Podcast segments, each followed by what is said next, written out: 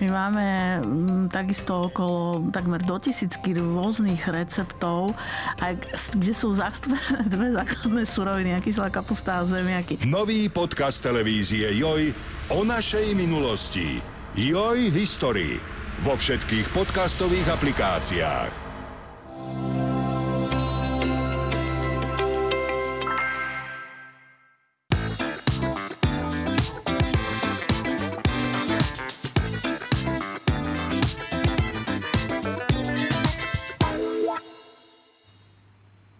Príjemný dobrý deň, milí diváci. Vítajte pri novej časti nášho podcastu, v ktorej sa rozprávame so známymi hercami. No a po dnešku môžem teda povedať, že nie len s hercami, ale aj herečkami a teda nie hociakými. Dnes moje pozvanie prijala herečka, daberka, kedysi aj pedagogička, no a najnovšie aj influencerka, ktorá si doslova svojim hlasom a aj svojim zjavom podmanila sociálne siete. Myslím si, že už viete, o koho ide. Zuzka Vačková, ja vás tu vítam a veľmi pekne ďakujem, že ste prijali moje pozvanie. Ďakujem veľmi pekne za pozvanie a pozdravujem všetkých divákov. Keď už som sa dotkol tých sociálnych sietí, teda odbočme teda od uh, hereckej dráhy a od daberskej dráhy, poďme rovno na tie sociálne siete, kde vznikol ten nápad, že idem si založiť sociálne siete, idem na ne pravidelne publikovať. Tento nápad e, vznikol totálnou náhodou, keď e, som sa stretla niekde s Kristinkou Tormovou a chcela mi poslať nejaké podklady alebo nejaké fotografie a povedala mi, že pošlem ti to na Facebook. A ja som jej povedala, ale ja Facebook nemám. Ona, že mm, tak nič. A keď sme sa stretli druhý a tretíkrát a zopakovala sa táto situácia, tak som si povedala, tak ja by som si ten Facebook mala založiť, aby mi Kristinka mala kam poslať, ja neviem, nejaké fotky alebo čo, tak som si založila Facebook. Potom som zistila, že je taká sociálna sieť, ktorá sa volá Instagram, kde je taká možnosť, že si viete upravovať fotografie. A ja, že wow, tak aby som mala na Facebooku pekné fotky, urobím si Instagram. Tak som si urobila Instagram. Potom som zistila, že moja dcéra veľmi um, takou pútavou formou natáča videá s hudbou. A zistila som, že existuje sociálna sieť TikTok. A tak som si povedala, to by bolo super, keby som na Instagram mohla pridávať videá, ktoré budú s muzikou, tak som sa prihlásila na TikTok a začala som tvoriť aj na TikToku. No a potom mi tam zrazu narastli followery a som si povedala, že wow, toto je úžasná platforma, úžasná možnosť komunikovať e, s publikom a celé sa to tak nejak um, zintenzívnilo. Samozrejme počas covidu, kedy som sedela doma na zadku a nemohla som hrať v divadle, tak som hľadala nejakú možnosť seba realizácie, lebo ja bez toho publika skrátka sa necítim úplne kompletná, tak uh, som začala komunikovať s týmto mojim publikom na sociálnych sieťach a veľmi sa z toho teším, že sa im moja práca páči, že máme peknú interakciu a taký myslím si celkom pekný vzťah. Určite sa dotkneme aj ten búrania mýtov, pretože vy sama tých, niekoľko tých mýtov búrate. Keď už sa dotkneme ale práve toho TikToku, začneme tým prvým. Možno hovorilo sa, že táto sieť a platforma je väčšinou pre tých nás ročných mm-hmm. a predsa len ani jeden z nás už do tejto kategórie ne, nepatrí. Ale každopádne aj vy ste boli, teda, boli ste zaradená do Forbes top 10 najväčších influencerov, čo sa vám podarilo aj vďaka TikToku. Takže ako vnímate tento boom okolo svojej osoby? Že túto moju, nazvime to prácu, alebo toto moje pôsobenie na sociálnych sieťach uh, vyhodnotil aj tento prestížny časopis takýmto vysokým ocenením, bolo pre mňa veľmi príjemným prekvapením a, a veľmi som sa z toho tešila. Uh, lebo je to istá známka toho, že um, to, čo dávam na tie sociálne siete, má nejakú hlavu a petu. Že to nie sú len také náhodné výstrely a o to viac uh, ma to zavezuje k tomu, aby som uh, viac prehodnocovala aj nejakú kvalitu a, a nejakú myšlienku toho, čo tam dávam a tak, že, že už keď niečo šupnem na tú sociálnu sieť, tak si to tak dvakrát predtým pozriem a poviem si, OK, tak je to hodné teba, Zuzi, alebo je to iba také, že hm, že treba nad tým ešte popremýšľať. Dotknem sa toho spojenia, čo ste povedali, že má to hlavu a petu. Keď si pozrieme, vy máte aj také alter ego na YouTube, dovolím si tvrdiť Zvedavá Zuza. Mm-hmm. Povedzme možno pre diváka, ktorý ešte nevidel vašu tvorbu. Poďme si ju selektovať, že čo robím na TikTok, čo robím na YouTube a tak ďalej. Keď spomínate ten YouTube, tak to je také smiešne, lebo ja som si vždy myslela, že mať na YouTube kanál alebo proste vedieť tam pridávať nejaké videá, že to je hrozne zložité, že to sa musí niekde prihlasovať a neviem čo a, a nejak to proste celé náročne tvoriť. A ja keď som zistila, že stačí si pripraviť video a proste ho tam postnúť, tak si hovorím, že prečo som to nerobila už dávno. A o, ja som začala takými hlúpostiami, že som treba pridala video môjho papagája, ako niečo rozpráva, hej. A potom, keď prišiel ten COVID, tak som začala robiť aj recepty a ten YouTube mi tak nejak ožil a som sa strašne smiala, lebo som sa stretla s nejakým kamarátom, hovorí, a videl som to YouTube, ty babka youtuberka. tak som aj zvažovala, že premenujem svoj kanál Zuzana Vačková na babka youtuberka. Možno, že niekto pod touto ochranou známkou vystupuje kde. Tak Dúfam, že nie. Inšpiroval. Um, Nie, lebo je to naozaj... Um, uh, je to krásne nemať uh, svoje vnútorné hranice. Ja aj keď som učila na uh, konzervatóriu hercov, aj celkovo, keď komunikujem s nejakými mojimi uh, blízkymi ľuďmi, ktorí sú povedzme ešte mladí, tak uh, sa im snažím odovzdať to, čo si myslím ja, že nerobme si hranice uh, sami v sebe, v tom, že čo môžem dokázať, čo môžem robiť. Kto určuje hranice? Iba my sami si ich určujeme. A keď ja si poviem, o, TikTok už nie je pre mňa, o, YouTube to nie je pre mňa, tak jasné, že nebude. Ale keď si poviem, že vyskúšam a uvidím, a mám tú slobodu a mám takú tú, tú dobrú energiu, že proste do toho idem s vierou, tak uh, sa to predsa musí podariť. Priznám sa, že svedomito som sa na vás pripravoval a ten uh, makový koláč bez muky plánujem teda piecť. Ten je božský, wow. A ešte aj počúvajte, ešte urobte aj taký ten, mako, eh, ten, ten jablkový, ktorý vlastne nerobíte cesto, ale iba také hrnčeky.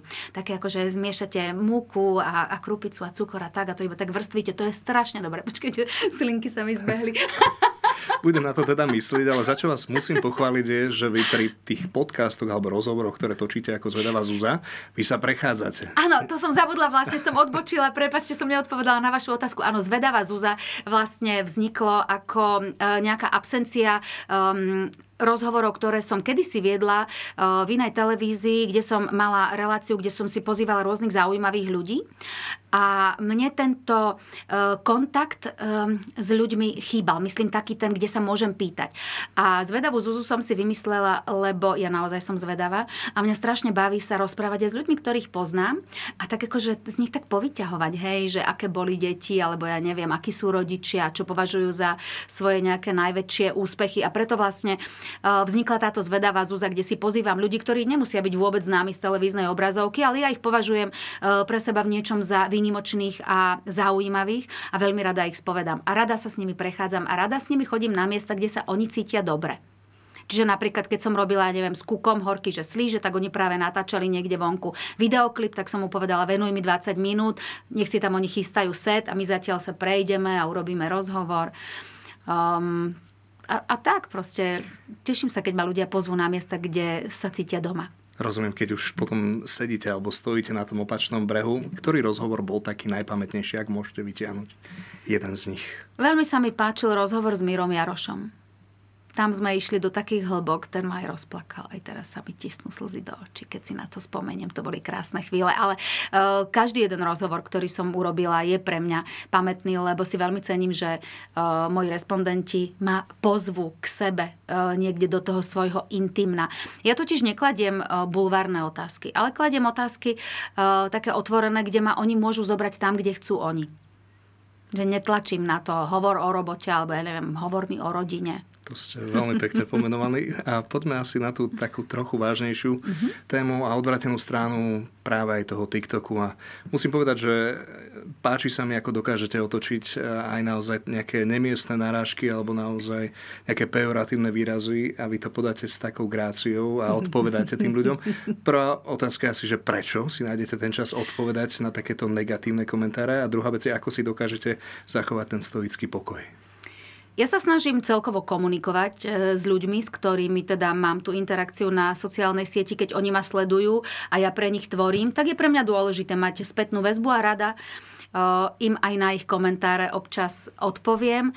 Eh, to, že je tam množstvo pozitívnych, to ma veľmi teší a na ne tiež občas eh, reagujem a ďakujem za ne, ale viete, ako to je, že keď vás niekto pochváli, tak to poviete, oh, super, ale keď vás niekto skritizuje, tak to má takú mm, ako keby väčšiu razanciu do toho vášho vedomia. Čiže týmto negatívnym komentárom sa venujem možno trošku viac, aj preto, že ja si myslím, že netreba na zlo odpovedať vždy zlom. Hovorí sa, že kto do teba kameňom, ty do neho chlebom. A zlo stále len tvorí väčšie zlo. A pokiaľ niekto je na mňa, ja neviem, verbálne agresívny, tak ja veľmi rada um, ukážem, že dá sa reagovať aj bez toho, aby som to zlo násobila. Že dá sa s láskou, s porozumením. Väčšinou tí ľudia, ktorí sú k nám najhorší alebo ktorí sú takí uh, najštekavejší, tak sú aj najboľavejší v duši. A čím sú oni horší a keď ja na nich budem ešte horšia, tak uh, sa nič nezmení. Ale keď im dokážem nejak s láskou odpovedať, tak verím, že možno ich to bude inšpirovať k tomu, že nebudú ďalej uh, pľuť a štekať. Čím si to ale vysvetľujete, že človek zapne tie sociálne siete a všade tá negativita, no nie všade, ale vo veľkej miere tá negativita, prípadne ľudia, ktorí ani nepoznajú tú druhú osobu, tak jej nakladajú. Hmm. Čím, čím to podľa vás je? Neviem, čím to je. Možno je to tým, že e, internet dáva možnosť tej anonymity a asi z očí do očí by niekto nemal e, tú odvahu, alebo možno ani tú potrebu mi to povedať. A možno sú to ľudia, ktorí nedostávajú pozornosť od svojho okolia a tak si ju získavajú takýmto spôsobom. Lebo keď povie niečo škaredé, tak spie, ha, a teraz si to všetci prečítajú a teraz e, ti to spočítam, ty, ty, ty Vačková.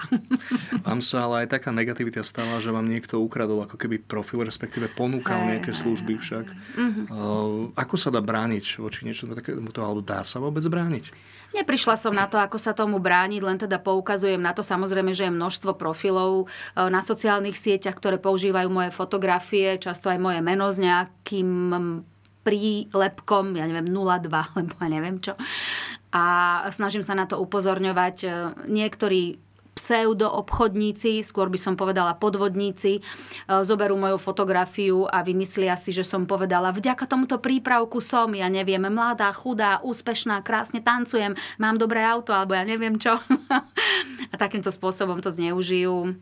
Mm. Nemyslím si, že takto zarobené peniaze niekomu prinesú skutočné šťastie. Viete, on sa môže voziť potom v drahom aute alebo ísť niekde na dovolenku, ale aj tak si myslím, že v duši vie, že je svíňa. Musíme len súhlasiť, evidentne. A Prejdeme si, ale keď ešte mi napadá taká vec, snažím sa to sformulovať, keď ste spomenuli tie prípravky, tak áno, nie jeden človek pri vás rozmýšľa, či ten elixír mladosti naozaj existuje, alebo je to iba bajka. No ale prejdeme teda na vašu hereckú kariéru, Aha. ak sa nemýlim, tak ste začínali v 80 rokoch eh, v raných inscenáciách, vo filmoch a tak ďalej. Ako si spomínate na toto obdobie? Môj prvý film, ktorý som natočila, bolo Kosenie Jastrabej lúky. Dostala som sa k herectvu skutočne náhodou. Naozaj som chcela chodiť na gramatický krúžok a ocitla som sa na dramatickom krúžku a pán Štefan Uher si ma naozaj e, vtedy vybral do filmu ako z Dutu pubertiačku a začínala som po boku pána Jozefa Kronera, Milky Zimkovej. Ako, čo viac si ako dieťa môžem želať, ako začínať takto. Veď to bola jedna básen, to bola rozprávka. A potom, čo som hrala rôzne princezné a inscenácie, to už tak nejak išlo samé od seba. Bolo to nádherné obdobie, kedy sa veľmi veľa točilo a bol čas na to, aby sme natáčali. Keď si predstavím, ako dnes vznikajú seriály a ako dnes vlastne v istom chvate. Ono konec koncov aj tá technika nám to umožňuje, hej, že uh, kamery sú digitálne a, a proste všetko okolo sa nám zrýchluje tak ten čas, kedy my sme natáčali inscenácie a sme ich predtým dva mesiace skúšali, stretávali sme sa, hľadali sme, ako to budeme hrať a tak, tak to bolo krásne. A keď to niekedy vidíme už teraz kvázi v sekcii pre pamätníkov, tak vždy sa veľmi poteším. Kde je taký dubbing vo vašom hereckom srdci? Kde ho máte začlený? Dubbing je istá fáza môjho života lebo tak ako v tých 80 e, rokoch sa veľmi veľa točilo, potom po revolúcii trošičku e, prišiel taký fade out, taký útlm, natáčalo sa podstatne menej, ale vlastne vtedy sa začalo veľmi veľa dabovať. A vtedy som aj ja začala svoju daberskú e, kariéru. Začínala som úplne normálne, klasicky v zboroch. Ja som robila zbory, neviem, možno pol roka, možno rok to sú také tie to je vlastne taký ten dubbingový kompars, že vpredu hlavné postavy vedú dialog a tí, ktorí sedia v reštaurácii vzadu za nimi, tak im treba tiež dať nejaký zvuk v slovenskom jazyku. Takže ja som robila to kšovi. Oh, poprosím vás jednu kávičku, oh, bez mliečka. No, no, no. A odtedy som vždy v seriáloch sledovala nie vpredu e, ten dialog, ale vždy som počúvala, ktorý kolega vzadu čo povedal a zabávala som sa na tom. No, ale kde sa to potom zlomilo, že prišli tie hlavné úlohy? Viete, kde sa to zlomilo? E, bola taká postava, že sestrička a pani režisérka Etela Balgová Harantová povedala, no poď Zuzka urobiť tú sestričku. A to bola taká akože, ja neviem, asi 65-ročná, veľmi kyprých tvárov černoška. A ja som tam prišla s mojím hláskom a ona sa na tom strašne zabávala. A ja som sa teda snažila tú černošku nejak nadabovať a e, myslím si, že vtedy si ma všimla a potom mi začala dávať e, nejaké menšie role a potom som sa už nejak rozvinula Normálne som išla tzv. od piky, hej, že od tej nuly. Že zbory, menšie postavy, väčšie postavy a potom hlavné postavy v seriáloch, ako napríklad uh, kriminálka Miami, Kelly Dukejnová. K tomu som sa chcel dostať, áno. Tu mám Procter. veľmi rada, hej. práve keď ste to už načrtli, moja generácia si vás najviac pamätá, čo sa týka dubbingu práve z tejto úlohy. Ako si na ňu spomínate? Um, ja nie som úplne taký ten e, typ diváka, ktorý by sa vyžíval v krvákoch. A teda tieto kriminálky vedeli byť pekne kruté. A tak to si spomínam, že to niekedy som sa ani nemohla dívať na tú obrazovku, že ani mi to nepúšťajte.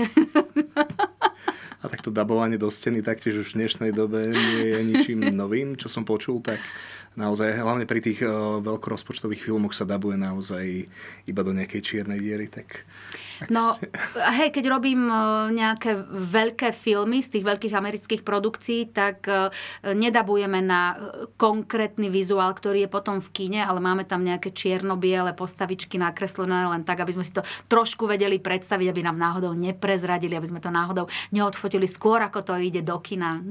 Rešpektujem, chápem. Hrám s tým, s čím môžem. A naplňa vás dubbing e, rovnako, ako tomu bolo kedysi? Jasné, ja milujem dubbing. Tam sa vôbec nemusím malovať. Je tam kopec e, dobrých kamarátov. Uh, robota väčšinou odsejpa a väčšinou ma veľmi dobre zabáva, lebo často som robievala rôzne sitcomy a to je, to je nádherné, keď ste v práci, ešte sa aj zabavíte. Prejdeme na práve vašu pedagogickú činnosť. Spomínali ste, že ste teda v Bratislavskom konzervatóriu učili. Mm-hmm. Aká generácia hercov nám tu rastie? Alebo keď si to viete, tak porovnať tie generácie, ktoré tu boli a tí noví herci? Celkovo myslím si, že mladá generácia je z môjho pohľadu e, trošku nedočkavá. Že chceli by um, všetko veľmi rýchlo a možno nechápu, že uh, naozaj je nejaký proces zrenia, je nejaký proces štúdia, je nejaký proces zbierania um, nejakých zručností a aj takého svojho etablovania sa na určitom poste, v, určito, v určitej oblasti. Um, mám taký pocit, že, že tak ako máme množstvo kníh dnes uh, sfilmovaných, že ľudia už nemajú toľko času na to, aby sa zapodievali aj štúdiom, aj sami sebou. A je toľko podnetov zvonku, veď keď si zoberieme tie sociálne siete, keď sme e, pri nich začínali, povedzme ten TikTok, veď tam sú tie e, videá tak nadúpané, tam prosto, keď nezaujmeš do 5 sekúnd swipe, ideš ďalej, ako šancu si premrhal. A mám taký pocit, že mladá generácia e, by chcela už všetko, a častokrát sa nevie zmieriť s tým, že treba spomaliť a treba ísť tak krok za krokom. Keď hovoríte o tom, ako sa ponáhľajú, ja ako vášnevý knihomol tiež nenápadne svojmu okoliu podstrekujem mm. knihy a vyberajú si skôr ten variant, že radšej si to pozriem, ak to už je sfilmované. Mm. Ale keď sa ešte dotknem predsa len tej súčasnej generácie, čo im možno okrem tej trpezlivosti chýba, ja viem, že sa to asi nedá tak plošne, ale oproti tej starej generácii hercov. Oproti starej generácii hercov Mm, neviem, netrúfam si to úplne takto hodnotiť. Um, Ne, ne, neviem vám na to odpovedať, lebo si myslím, že je uh, úžasná mladá generácia hercov, ktorí uh, účinkujú vo filmoch, uh, v seriáloch, v divadlách, ktorí sú perfektní. Potom je uh, zo pár mladých ľudí, ktorí by chceli všetko, ale ešte na to nemajú. Myslím si, že je to tak, ako to má byť. A možno, možno nejaká, nazvime to, technická zručnosť, že um, to, čo tí starí bardi hereckí um, mali, čo sa týka techniky, um, prednesu, techniky prejavu uh, hlasového a rečového, že možno tam by som mladým hercom odporúčila, aby trošku pracovali na tých technických veciach, aby keď prídu na veľké javisko, aby ich nezrádzali ústa, aby ich nezrádzala výslovnosť a, a e, schopnosť hovoriť náhlas tak, aby ma diváci počuli aj v tom poslednom rade mnohí, keď sa pozráme na vaše sociálne siete, tak máme ten dojem, že ten váš deň nemá 24, ale 240 hodín. Mi hovorte, kiež by mal. Áno, ale je úžasné, koľko toho stíhate, teda okrem toho, že hráte aj v divadelných inscenáciách, vy aj spievate, taktiež aj muzikály Mamma Mia a tak ďalej. Táto ďalšia herecká parketa, ako sa dá sklobiť, alebo ako ste na tom s tým spievaním a podobne? Ja, ja spievam tak herecky. Ja nie som spevačka a e, spievam teda v rámci tých projektov, ktoré mám to nie sú úplne, že, že nejaké že veľké uh, muzikálové, akože spevácké hviezdne um, role. Sú to role, ktoré teda v rámci toho môjho hereckého spevu zvládam a veľmi si teda vážim tú príležitosť. Uh, teda muzikál Mama Mia je moja srdcovka a to, že ja môžem spievať Dancing Queen a Chiquitita a Vulevu a Take a Chance po slovensky, uh, tak to je pre mňa obrovský záväzok a teda veľmi aj poctivo som pristupovala k tomu štúdiu, hej, hodiny spevu. Do dnešného dňa vlastne beriem hodiny spevu, aby som sa ešte stále zlepšovala, lebo neberiem to tak, že keď sme mali premiéru, tak tým sa končí práca na mne. E, stále tým, že mám aj ďalšie predstavenia, v ktorých e, spievam, tak hodiny spevu sa stali súčasťou môjho života. No chodím do školy, čo vám poviem, učím sa. A tých ďalších predstavení sa rozhodne poďme dotknúť, pretože mm-hmm. nedávno som navštívil Klimakterium jednotku aj dvojku. Ste hrdina. aj tam budú smerovať predsa len tie moje otázky, pretože všimol som si ten nepomer mužov a žien Aha. v publiku, ale poďme napríklad rozobrať presne tieto dve inscenácie. Ako sa vám nich hrá? Klimakterium? Áno. Milujem Klimakterium, aj jednotku, aj dvojku. E, je to komédia o ženskom starnutí, e, ktorá veľmi láskavým a humorným spôsobom prináša e, túto problematiku tohto obdobia, o ktorom sa až tak veľmi môžem povedať, že nehovorilo. Keď sme s ním začínali, s touto témou, tak to bolo, o ktorom sa nehovorí, ale dnes už môžem povedať, že klimakterium prestalo byť tabu o tomto eh, období, kedy eh, žene definitívne odchádzajú tie mladé roky a nastávajú také tie zrele, tak myslím, že doba dozrela, ľudia tiež a prestávame sa tváriť, že toto neexistuje. A ja sa strašne teším, že my si z týchto vecí robíme žarty a že máme vypredané sály a že ženy sa idú pocikať od smiechu, lebo vidia seba, vedia si z toho urobiť zábavu, vidia tam tých svojich mužov, ktorí teda tiež už majú nejaký ten vek tiež už teda si prechádzajú istými vecami. A tak toto všetko my tam rozoberáme a smejeme sa z toho, spievame o tom pesničky a, a ľudia sa veľmi tešia. A mm, na konci predstavenia mávame vždy autogramiadu a, a keď vidím tie šťastné ženy, a ktoré nám hovoria, že ďakujem, ďakujem, ďakujem, že ste to pomenovali, že teraz vidím, že v tom nie som sama, že môj muž vidí, že toto sa deje všetkým ženám, že nie iba ja prechádzam týmto zložitým obdobím, kedy, ja neviem, nemôžem v noci spať, e, mám pocit, že nevyzerám dobre, potím sa, priberám aj z vody. Počkajte, tak sa napijem. Nech sa páči, ja zatiaľ, ja zatiaľ sformulujem ďalšiu otázku. Ale nemali by sme určite opomenúť mužov ako takých. Ako, akú spätnú väzbu máte práve od nich?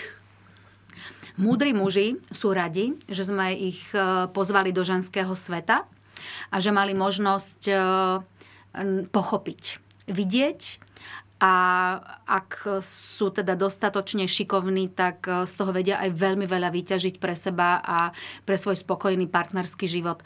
Lebo e, toto obdobie ženy, ktoré prichádza okolo tej 50 je častokrát obdobím, kedy sa manželstva 20-30 ročné pomaličky začínajú rozpadávať a si myslím, že častokrát sa rozpadávajú hlavne kvôli tomu, že ľudia nedokážu spolu otvorene komunikovať. Povedzme aj o takýchto neveľmi príjemných veciach. Neveľmi fotogenických, neveľmi instagramových. Hej? A myslím si, že uh, takéto predstavenie môže byť pre nich takým tým náťukom, že dobre, poďme o tom hovoriť. Ako to máme my u nás doma? Čo je vlastne nejaká fyziologická vec, ktorá sa nedá preskočiť a čo sú tie vzťahové veci, ktoré by sme mohli možno napraviť. Každopádne bez toho, aby som prezrádzal viac e, z týchto hier, tak musím povedať, že tieto inscenácie sú čiastočne interaktívne, však milí páni, ak zavítate na tieto predstavenia, tak sami uvidíte. Stalo sa vám ale väčšinou, že bol nejaký muž, ktorý prišiel aj o sve na to predstavenie, alebo väčšinou sme my tí muži také tie prívesky partneriek? Nemám úplne informáciu, alebo teda neviem, či chodia aj samotní muži na tieto predstavenia. Celkovo výdam v hľadisku väčšinou viac žien. Jasné, že klimakterium je ženská téma, ale musím povedať, že ani tých mužov v tom hľadisku nie je málo. Že, že dá sa to, ale či chodia úplne, že sami?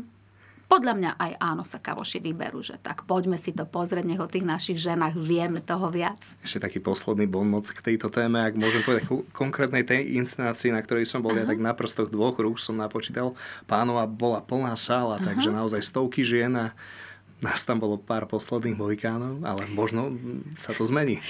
Nie, celkovo mám e, takú skúsenosť, že do divadla chodia radšej a viacej ženy aj som tak nad tým premyšľala, že čím to je a ja keď treba niekedy aj pozývam e, nejakých mojich príbuzných alebo nejakých mojich kamarátov, tak občas sa mi stane, že mi povedia muži, že vieš čo, mňa do divadla nevolaj.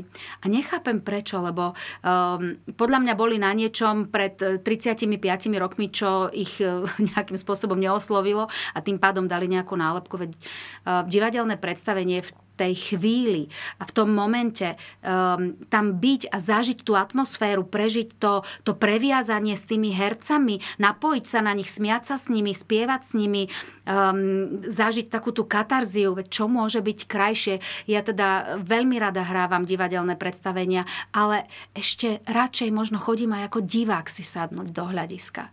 Veľmi, veľmi rada a milí muži, prehodnote svoj postoj k divadlu. poďte si to užiť. E, ženy sú možno také citlivejšie, možno my ženy sme viac cez tie emócie, vy muži ste viac cez to rácio, aspoň tak som to niekde čítala, že tie ženy Hovorí sú z tej Venuše a tí muži sú z toho Marsu. Tak možno týmto je to spôsobené, ale treba tieto dva svety jednoznačne prepájať. Vidím, že sme čítali podobnú literatúru áno, od pána Greja alebo manželia písovci, áno, tiež si veľmi dobre spomínam na nich. Čo sa týka ďalších mýtov, aké ďalšie mýty? Spomenuli sme starnutie, možno tie predsudky, mm-hmm. keď ľudia potrebujú každého hejtovať na internete ďalší možno mužský predsudok chodí do divadla na kultúrne akcie. A s akými ďalšími predsudkami sa podľa vás stretávame v dnešnej spoločnosti? Stretávame sa možno s predsudkami, že mladí sú hlúpi a že mladých treba, ja neviem, poučať, alebo že mladí majú byť ticho, keď starší si myslí, že treba poučovať. Ja si nemyslím, že mladí ľudia sú hlúpi. Mladí ľudia sú len mladší, ako sme my majú menej nabehaných kilometrov, majú menej skúseností, samozrejme menej načítaných kníh, menej nažitého, ale to neznamená, že sú hlúpejší ako my. A tiež ma veľmi boli srdce, keď vidím rodičov, ako presviečajú svoje malé deti o tom, že sú nešikovné. Hej, nechoď tam, lebo spadneš, nerob to, obo, že ty si tlk, ty nevieš toto, ty nevieš tamto. Tie deti sa to učia. Buďme k ním láskaví, nepresviečajme ich o tom, že sú nemožné predsa len natáčame v predvianočnom období mm-hmm. a vy mhm. máte takú, také krásne moto, že milujem dobré jedlo, z ktorého sa nepriberá. No, tak nám prosím vás poráte niečo, že aké je to dobré jedlo, z ktorého by sme nepribrali. Keď sa začnem e, zapodievať tým, čo si dávam na svoj tanier, tak vždy mám e, rôzne alternatívy. Hej? Že treba, keď e, sa budeme baviť o nadchádzajúcich Vianociach, tak rybu si môžem krásne obaliť a potom ju buď môžem vysmažiť v oleji, alebo ju môžem iba upiecť v rúre ušetrím hrozne veľa kalórií a aj e, mať upečenú rybku môže byť e, veľmi chutné a je to oveľa ľahšie, ako keď to robím na tom oleji. Alebo keď pripravujem šalát, tak e, možno nepoužiť toľko zemiakov, použiť možno karfiol na miesto zemiakov, možno nepoužiť toľko masné majonézy, ale dať nejaký jogurt. A je kopec takýchto grifov, kde trošku odľahčím svojmu brúšku a aj teda pošetrím, lebo povedzme si otvorene, na to, aby e, som mala figúru takú, aby som s ňou bola spokojná, musím občas premyšľať e, nad tým, koľko to má kalórií, nakoľko z toho môžem pribrať alebo sa teda udržať e, v tej forme, v akej chcem. A takéto maličkosti vedia urobiť obrovský rozdiel, keď to na konci dňa počiarknem a spočítam. Ako konkrétne vy trávite Vianočné sviatky? Vianočné sviatky začínam vždy niekoľko dní pred Vianocami. vianočným pečením s mojimi kamoškami. To je naša tradícia už možno viac ako 20 rokov, že moje spolužiačky zo strednej školy a také akože suseda a kamoška a tak sa zídeme dnes už aj s našimi veľkými dospelými cérami u mňa v dome a pečieme od rána od 9. do večera do 9. Napečieme plné stoly všetkého možného, potom si to rozdelíme, samozrejme, že popri tom si uvaríme dobrý punč alebo si dáme pohár vína, poklebetíme, pokecáme a uh, milujem tieto chvíle s týmito mojimi dievčatami. A keď máme takto napečené, tak viem, že o pár dní prídu Vianoce. Samozrejme, že sme e, rodina pri veľkom štedrovečernom stole. Budeme variť hubovú polievku, šošovicovú polievku, kapustnicu. Budem robiť vysmažaného kapra, teda takého v tej rúre. Budem robiť dva druhy šalátov. Mne sa slinky zbiehajú. My toto natáčame v čase obeda, prepačte. budem robiť taký ten majonézový, potom taký ten uh, slovenský iba s cibulkou a budem robiť určite aj štedrák. Tak strašná som. Áno, budem robiť štedrák. E, to je taký ten koláč, kde je aj tvároch, aj orechy, aj mága. Bude taký celý veľký, štedrý, úžasný. Budem robiť kysnuté, budem robiť všelijaké guličky. Oh, bože, už nech je to tu. Áno, viem si to veľmi vizuálne predstaviť teraz, takže dúfam, že naozaj v tejto tradícii budete pokračovať aj tento rok zrejme, ale moja predposledná otázka. Je nejaká téma z bulváru alebo otázka, ktorú vyslovene neznášate alebo nerada na ňu odpovedáte? Nemám rada, keď bulvár um, prekrúca to, čo som povedala, keď um, niekedy vytrhnú z kontextu to, o čom hovoríme. Občas sa mi to stáva práve pri mojom projekte Zvedavá Zúza, kde e, osobnosti príjmu moje pozvanie a cítia sa v mojej spoločnosti možno dobre a sú zdielní. A potom, keď bulvár vytrhne jednu vetu, a použijú to ako titulok, tak to vie byť veľmi zraňujúce, lebo v celom tom kontexte toho rozhovoru je to o niečom úplne inom, ako oni, keď to takto vypichnú. Toto sú veci, ktoré ma mrzia ktorých mi je ľúto a ktoré by som bola rada, keby sa nediali, ale tak... Ako prebieha potom tá konfrontácia? Dajú si to vysvetliť tí novinári bulvárni, alebo nie?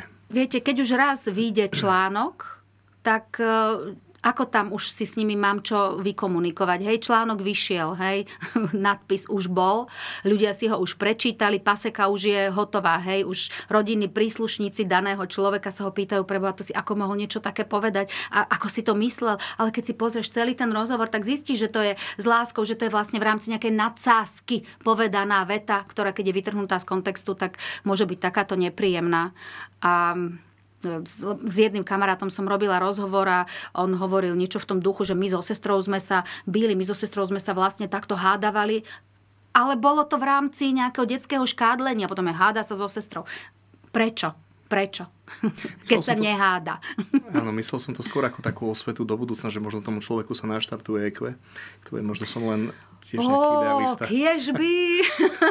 kiež by. Rozumiem. A tá moja posledná otázka bude skôr taká filozofická, že jestvuje nejaká otázka, ktorú sa vás nikto nikdy nespýtal, ale rada by ste na ňu odpovedali?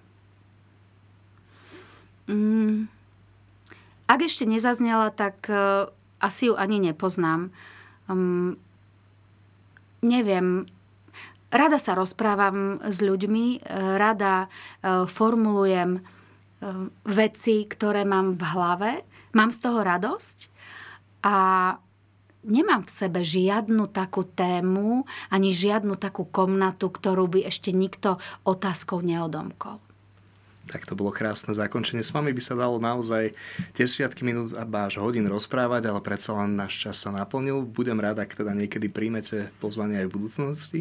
Veľmi rada. Veľmi pekne ďakujem ešte raz a ďakujem aj vám, milí diváci, že ste si na nás našli čas a že si nás zapnete aj na budúce. Tak dovidenia. Dovidenia.